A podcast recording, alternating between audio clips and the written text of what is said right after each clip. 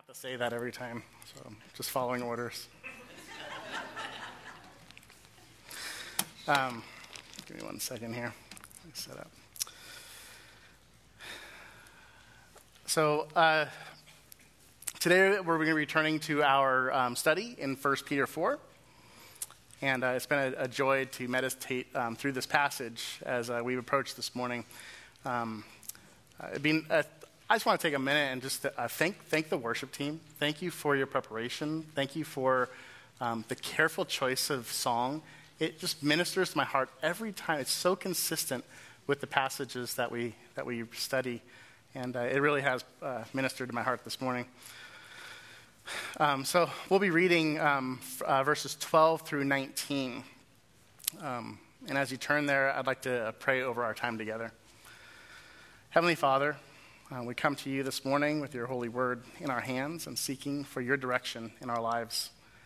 You know that we lose our way so often, and we thank you for your faithfulness to minister to us through your word and through your very presence in our lives.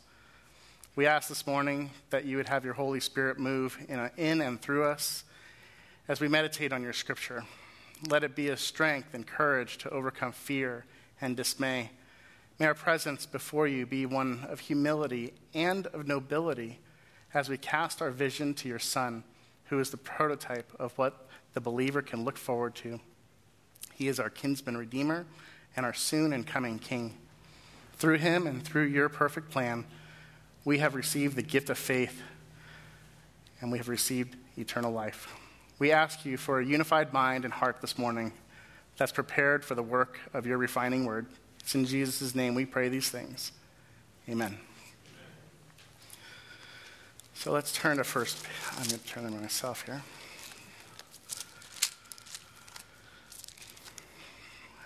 All right, let's begin. In verse 12. Beloved, do not be surprised at the fiery ordeal. Um, I apologize. For all those who can stand, would you please stand with me and for the reading of God's word this morning? Thank you. All right, let's begin. Beloved, do not be surprised at the fiery ordeal among you, which comes upon you for your testing, as though something strange were happening to you. But to the degree that you share the sufferings of Christ, keep on rejoicing so that at the revelation of his glory you may also rejoice and be overjoyed. If you are insulted for the name of Christ, you are blessed, because the Spirit of glory and of God rests upon you. Make sure that none of you suffers as a murderer or thief or evildoer or a troublesome meddler. But if anyone suffers as a Christian, he is not to be ashamed, but is to glorify God in this name. For it is time for judgment to begin with the household of God. And if it begins with us first, what will be the outcome for those who do not obey the gospel of God?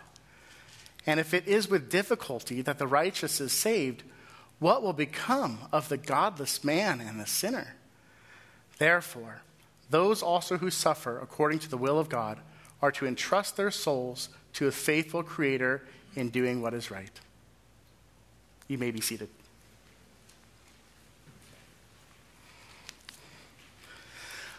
So, before we jump into our outline today, um, I wanted to talk to you about the section and, and how it opens up.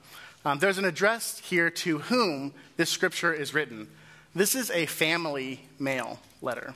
The word that is used here to describe the recipients of this letter is what's that first word? Beloved. This is a term that far surpasses any love or affection that a natural man has capacity for. This is a, a divine love. Stemming from the root word agape, this is the love that God the Father has for his only begotten Son, Jesus Christ. A love that existed before the foundations of the world. A love that extends beyond time, space, or material.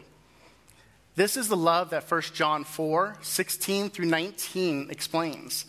I'd like you to turn there. Keep your finger in First John or First Peter, but turn to 1 John 4, verse 16. I'd like to read this incredible blessing together. 1 John 4, 16 through 19, and we'll return to 1 Peter after.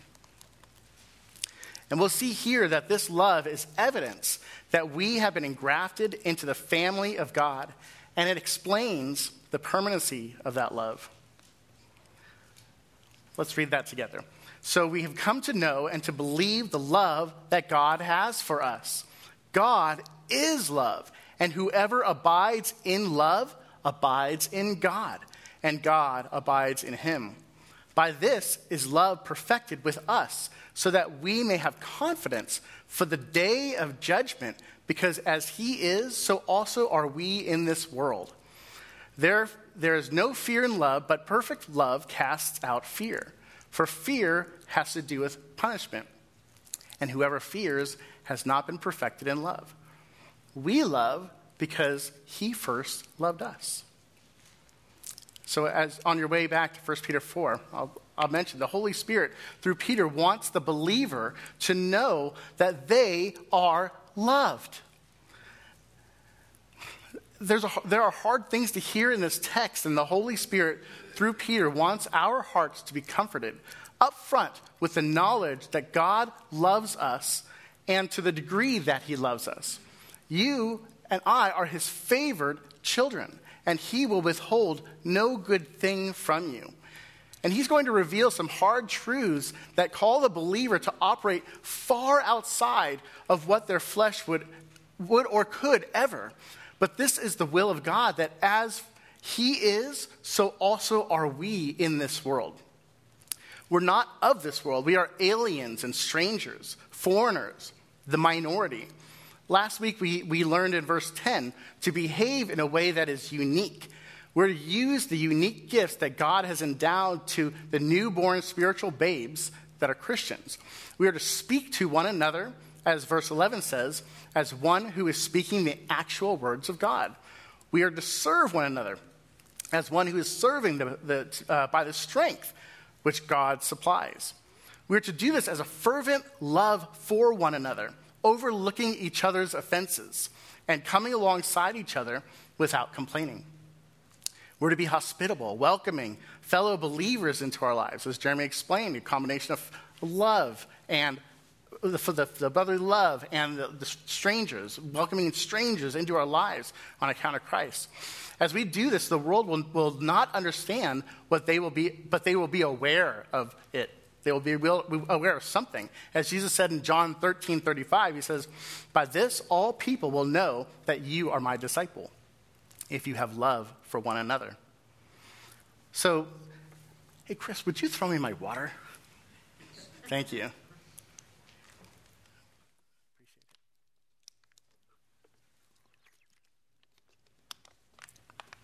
the partnership begins.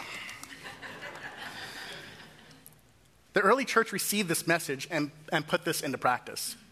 As we uh, le- learned in our study on Romans 1, for those of us who came on to the Sunday night under the oaks last, thank you, Jeremy, for that presentation. Um, the early church understood that they had an obligation to the gospel.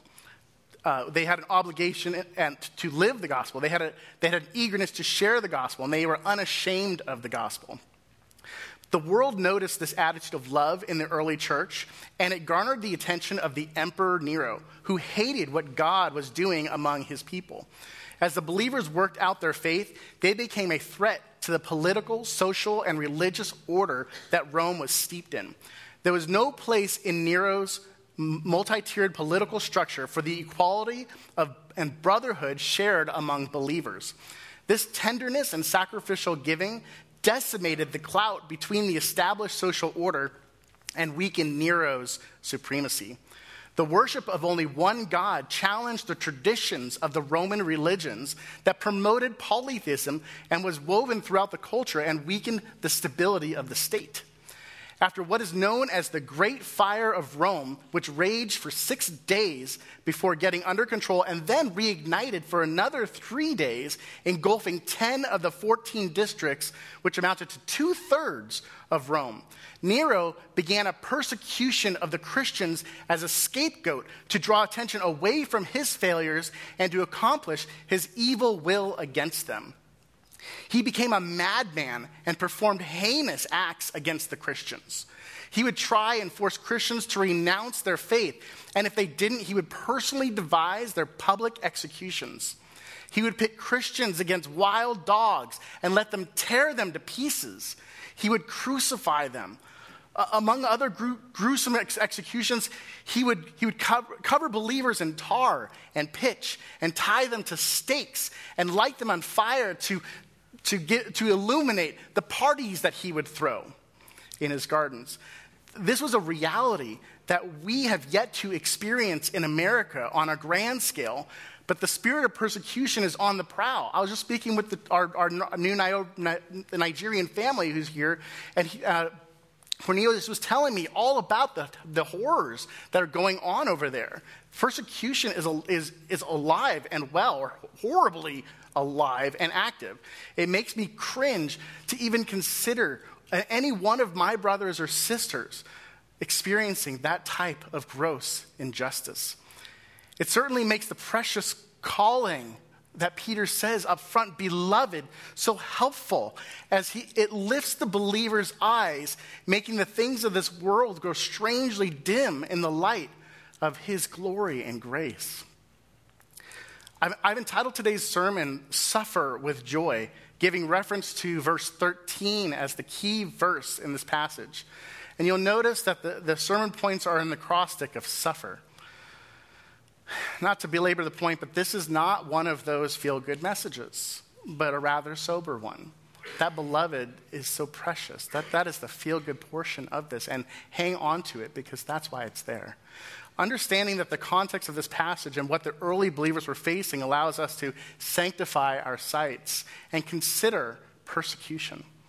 While God's grace is sufficient for thee in the hurts, the worries, the trials of this life, uh, whether it be consequences of personal sin or the effects of loved ones' uh, wrongdoing against us, or sickness, or circumstantial challenges like lost job or a lost pet, even a lost loved one. This passage is dealing with persecution. Peter goes on to say in verse 12, Do not be surprised at the fiery ordeal among you which comes upon you for your testing, as though something strange were happening to you.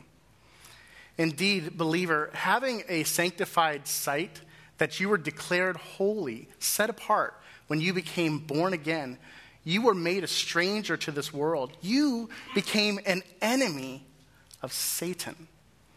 While Christ is King of kings and Lord of lords, for this short while, Ephesians 2 2 says that this world is under the dominion of the prince of the power of the air. That is Satan. He was your enemy before you were saved. Now that you are saved, you are his enemy. And he has you as his target of his hatred to God. Let me read Ephesians 2 1 through 3. If you're quick, you can get there but I'm going to go for it.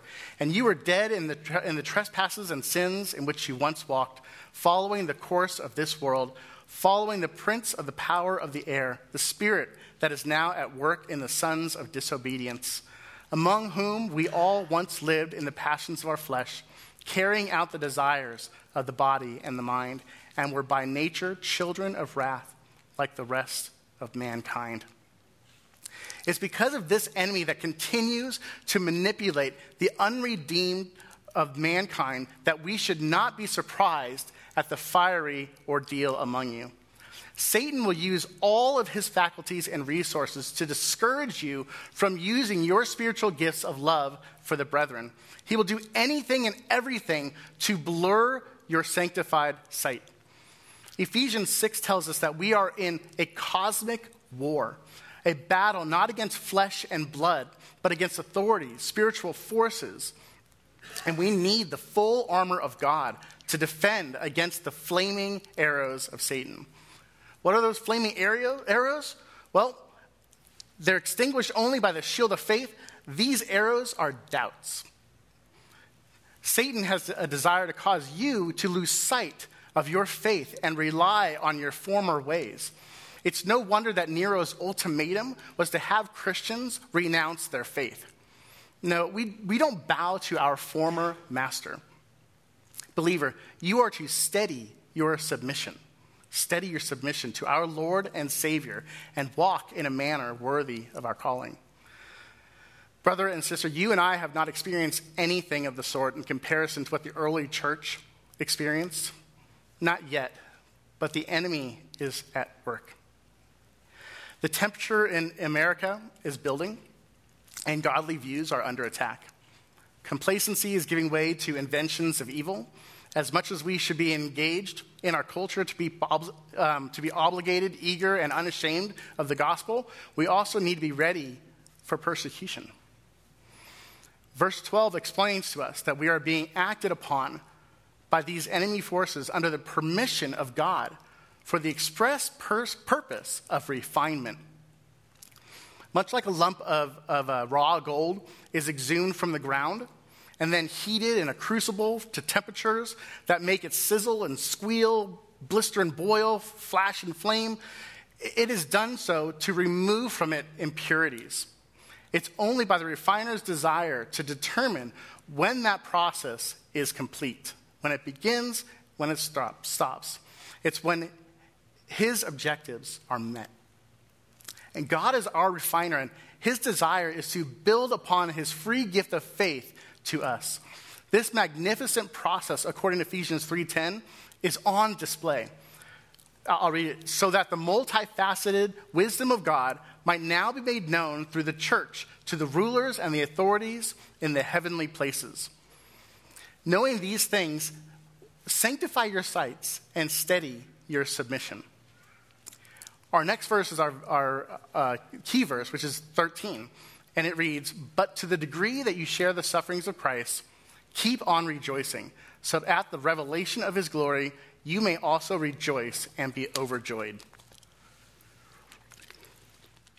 Believer, it's imperative that you understand your undertaking.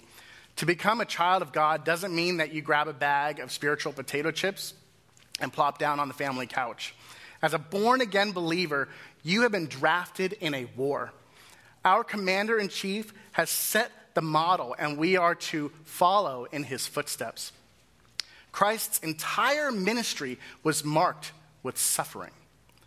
Never forget that according to Philippians 2 6 through 8, again, if you can get there quick, you can get there, but I'll read it right off the bat. He existed in the form of God. He, that's God, Jesus, did not consider equality with God something to be grasped, but emptied himself by taking the form of a bondservant and being born in the likeness of men. And being found in appearance as a man, he humbled himself by becoming obedient to the point of death, death on a cross.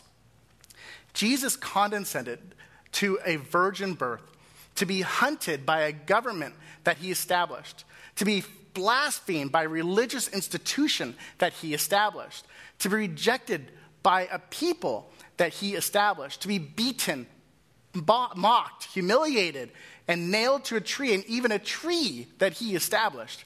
Christ's ministry was intentionally marked with suffering in and throughout, and there was no greater display of his suffering than his death on the cross.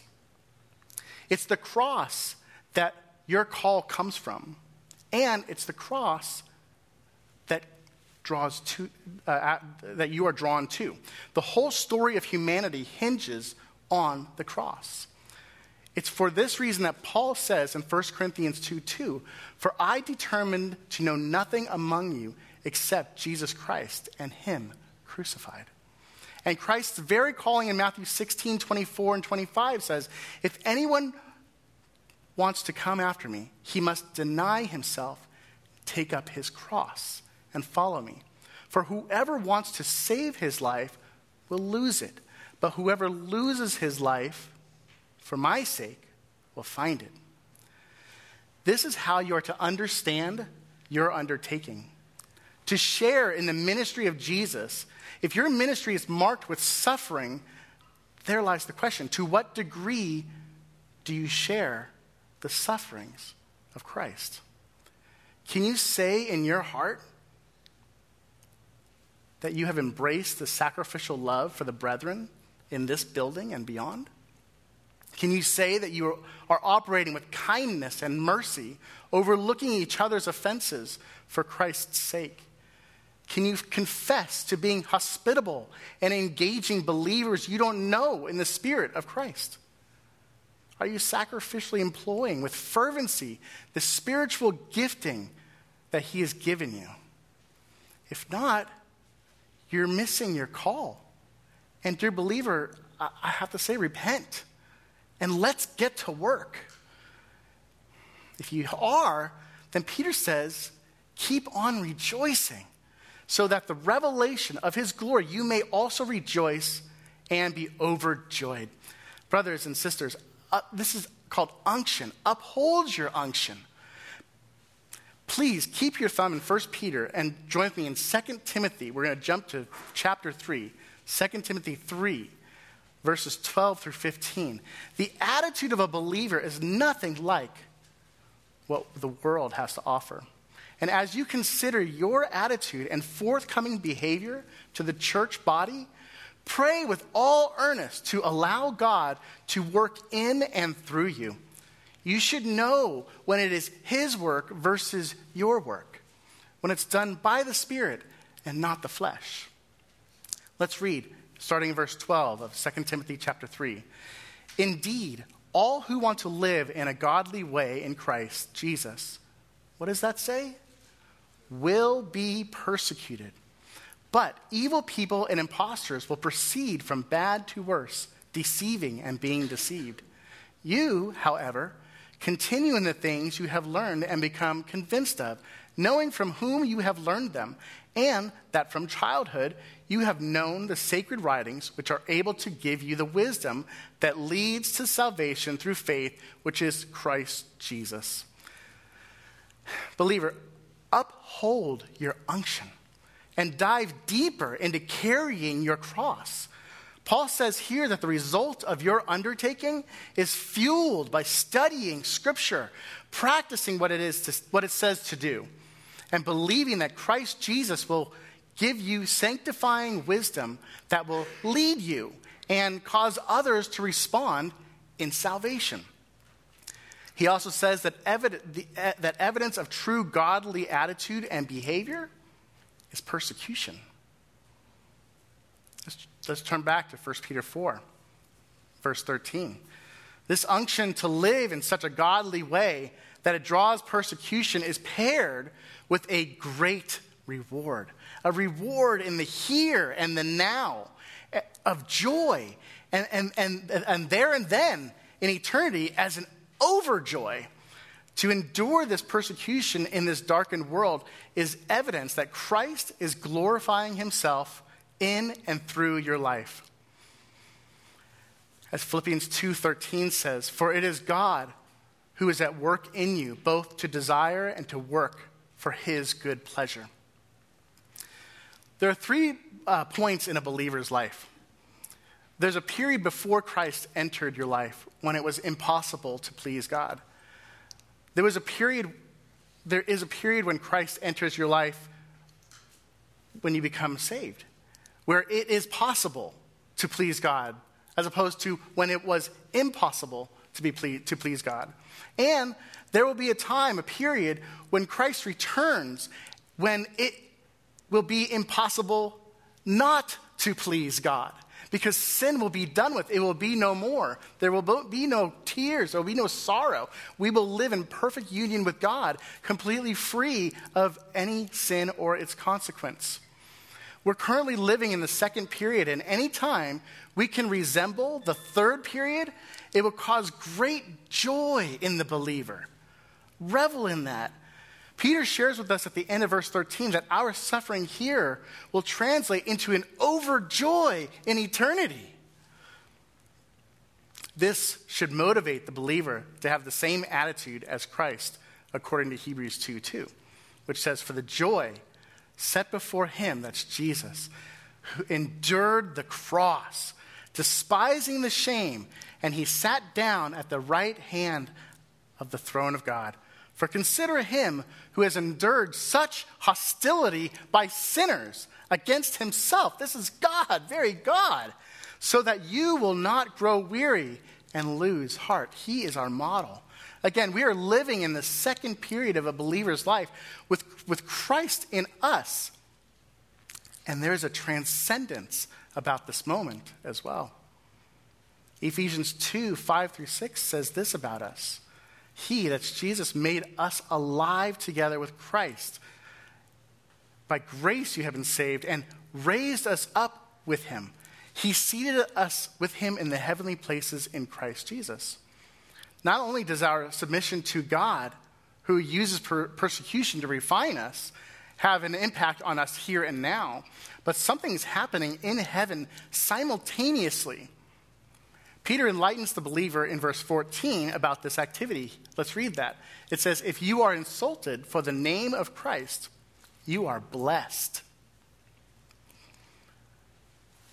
Sometimes we use the word if as a conditional word, but here Peter is using the word if in the context of since. Remember the very people who are receiving this message from Peter. It's the persecuted church under Nero.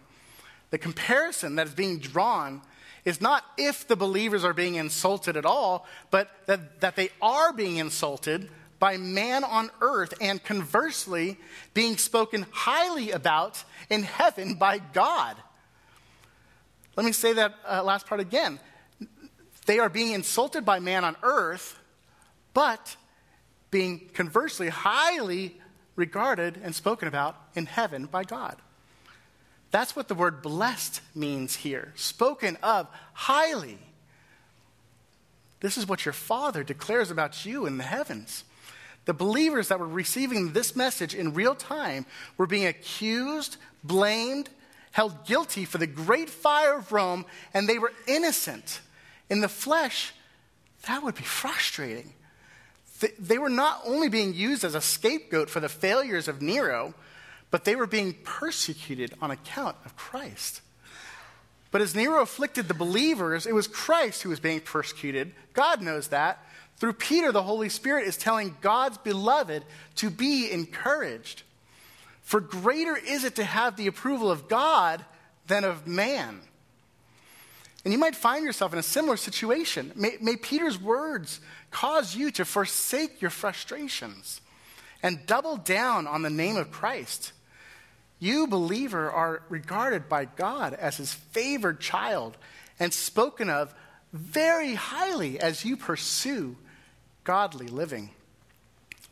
Peter then brings our minds back from God's activity in the heavenly realms to the here and now. He reveals the activity of the three persons of the Godhead who are in participation with the believer as it reads, verse 14 If you're insulted for the name of Christ, you are blessed because the Spirit of glory and of God rests upon you. How wonderful, how glorious that we who once were enemies of God are now participants in the triune effort of God as He puts on display His provision of faith through endurance of persecution. As His glory rests on the believer, they can expect to be refreshed. As they seek God, the believer finds their freedom. They can celebrate with Paul, who wrote in 2 Corinthians 2 16 through 18. I'll read that. Therefore, we do not lose heart, but, but though our outer person is decaying, yet our inner person is being renewed day by day. For our momentary light affliction is producing for us an eternal weight of glory far beyond all comparison. While we look not at the things which are seen, but the things that are not seen, for the things which are seen are temporal, but the things which are not seen are eternal. So look to God, believer, in moments of persecution as you prepare your heart for that, for when it comes. Forsake your frustration and freshen your freedom with this knowledge receive the promise that Isaiah 40, 29 through 31 says He gives strength to the weary, and to the one who lacks might, He increases power. Though youths grow weary and tired, and vigorous young men stumble badly, yet those who wait for the Lord will gain new strength. They will mount up with wings like eagles. They will run and not get tired. They will walk and not become weary. How encouraging to the heart are these words? What promise to the soul? And Peter goes on to address even the mind. In verse 15 and 16, let's look. Make sure that none of you suffers as a murderer or thief or evildoer or troublesome meddler. But if everyone suffers as if anyone suffers as a Christian, he's not to be ashamed, but is to glorify God in this name. Here, Peter cautions the believer against provoking suffering. We do not operate as the world operates. Having been accused by Nero of the destruction of Rome, which would be paired with all kinds of evil, the believer is not to live by the standard of double jeopardy, where if you're accused and sentenced for something that you were innocent of, you can then lawfully do it. The believer is to recognize the reality that it is God and his will for the believer to suffer. It is not for the for suffering's sake, like somehow God takes pleasure in seeing his children in pain. No, it is that God desires for his children to emulate him as he acts contrary to what the world's standards are. You are to fear the Father in your persecution. How human would it be to hate those who persecute you, to want them to die as, the, as you are dying, to steal their comforts as, you're being ripped, as yours are being whipped, ripped away, uh, to invent evils in your mind as they publish new falsehoods against you, or to return the words of deceit and slander for what is being broadcast publicly about you. Jesus taught us in the Sermon on the Mount in Matthew uh, 5 21 through 22 that sin originates in the heart. It's, if you fear your Father in your persecution by being right minded and fix your focus on, the, on glorifying Him, you will not be ashamed. Though the goal of persecution is to dishonor the believer, a humble submission to God, giving Him praise for His sovereignty, will produce glory to Him as you carry His Son's name, the name Christian. Once used as a mocking term meaning little anointed one, the name Christian is to be exalted in the believer's life and be the most endearing term that they could ever be called. I know this guy that every time I see him, he's wearing a, a Jackie Robinson jersey. He's not Jackie Robinson, um, but, he, but he's proud to identify with Jackie Robinson. When he puts that jersey on, he turns all self promotion aside and pro- promotes Dodgers number 42. This is, what it, this is likened to what it means to be found in Christ. John the baptizer, baptizer understood this uh, and his, in his willful submission to Christ as Lord and Savior when he said in Matthew 3:30, "He must increase, I must decrease." If that is so, then our desire needs to line up with his. We must recount what we know of Jesus by studying Scripture, recalling the effects of it on our lives, and we must acknowledge his purpose in coming and sharing, and we need to share in that purpose. 1 John 3 8 says, The Son of God appeared for the, this purpose. Have you ever wondered? It's for this purpose to destroy the works of the devil. And then also in Luke 19 10, he says, For the Son has come to seek and save the lost. And then also in John 3:17 says, "For God did not send his son into the world to judge the world, but so that the world might be saved through him." In recalling his mission, believer, you can evaluate your emancipation. Recount what Ephesians 2 4 through 5 says. But God, being rich in mercy because of his great love with which he loved us, even when we were dead in our wrongdoings, made us alive together with Christ. By grace you have been saved. This is what Peter guides the believer's mind to next in verse 17 and 18.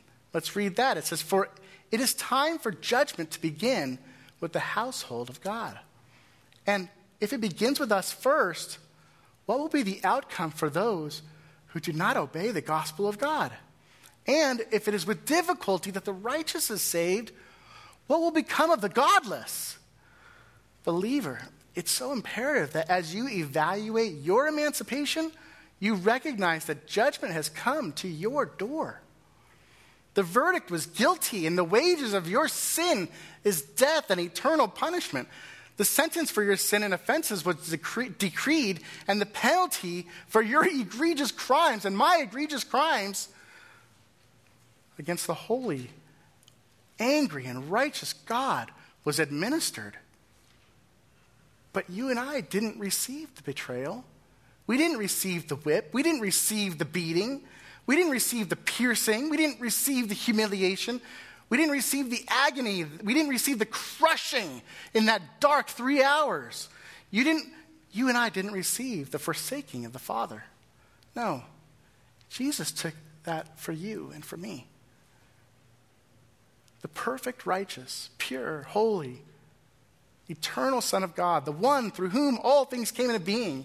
And apart from him, not, not even one thing came into being that has come into being. The way, the truth, the life the light of mankind, the vine, the radiance of God's glory, the exact representation of his nature, the one who upholds all things by the power of his word, the Alpha and the Omega, just to name a few things. It is he who bore the penalty, yours and mine. The judgment has come to your door, and it laid on Christ's shoulders. It would take the death of the Son of Man to satisfy even one believer's cosmic treason. And praise the Lord, it was enough to satisfy all believers, cosmic treason. Praise the Lord, I'm free. You're free. So, believer, as you evaluate your emancipation from the wrath of Almighty God, Peter has a question for you. What will be the outcome for those who do not obey the gospel of God? And if it is with difficulty that the righteous is saved, what will become of the godless?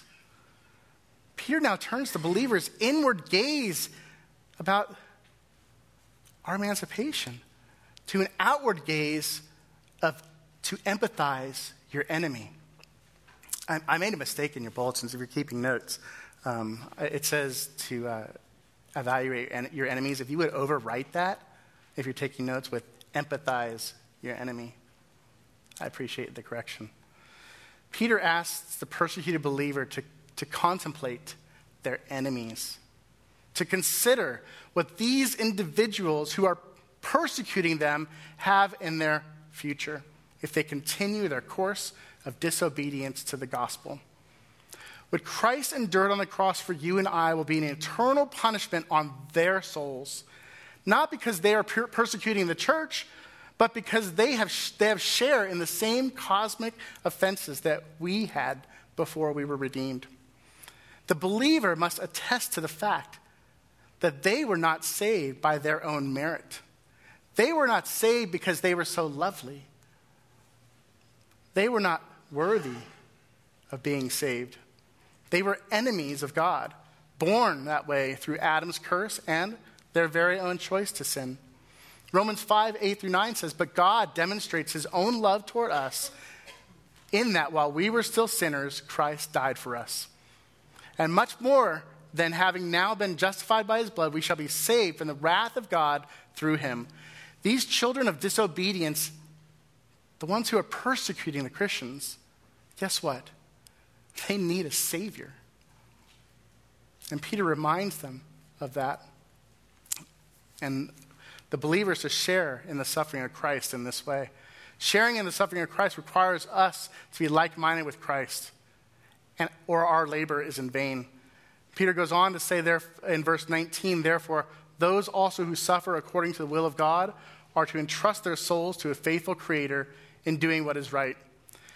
Since we have the honor of calling ourselves Christians, we are blessed to partner with Christ in his continued ministry to undo the works of the devil not to bring judgment, but to seek and save the lost in the name of Christ. This is God's will, believer. As you recount your redemption, when the faith that was placed in you took hold, you must rectify your response. I'd like you to turn to one last passage to close this um, Romans 12. Romans 12, verse 14 through 21. I couldn't close this out any more concise than Paul.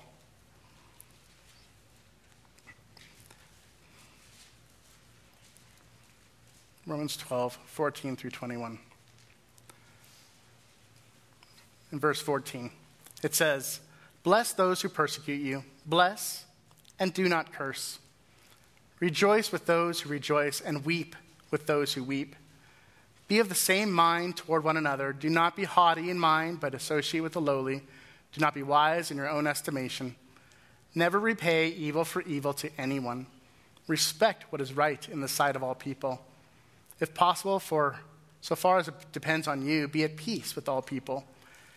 Never take your own revenge, beloved, but leave room for the wrath of God. For it is written, Vengeance is mine, I will repay, says the Lord. But if your enemy is hungry, feed him. If he's thirsty, give him a drink. For in so doing, you'll heap burning coals on his head. Do not be overcome by evil, but overcome evil with good. Let's pray. Heavenly Father, your words this morning call us to a higher standard than our flesh would ever or even whimsically suggest we should do. I think about those dear brothers and sisters who entrusted their souls to a faithful one, you. They acknowledged you as the creator, not just of the universe and souls, but the creator of new life. Through your Son and his sacrifice, we've been elevated to sonship in your family. You've equipped us with every spiritual gift necessary to accomplish your will to seek and save the lost. We recognize your spirit in us and ask that you move through us to reach this lost world. Give your children a heart for the lost. Help us recognize that they are acting in a way that they have no control over, but you have, you have given them the power to release through faith.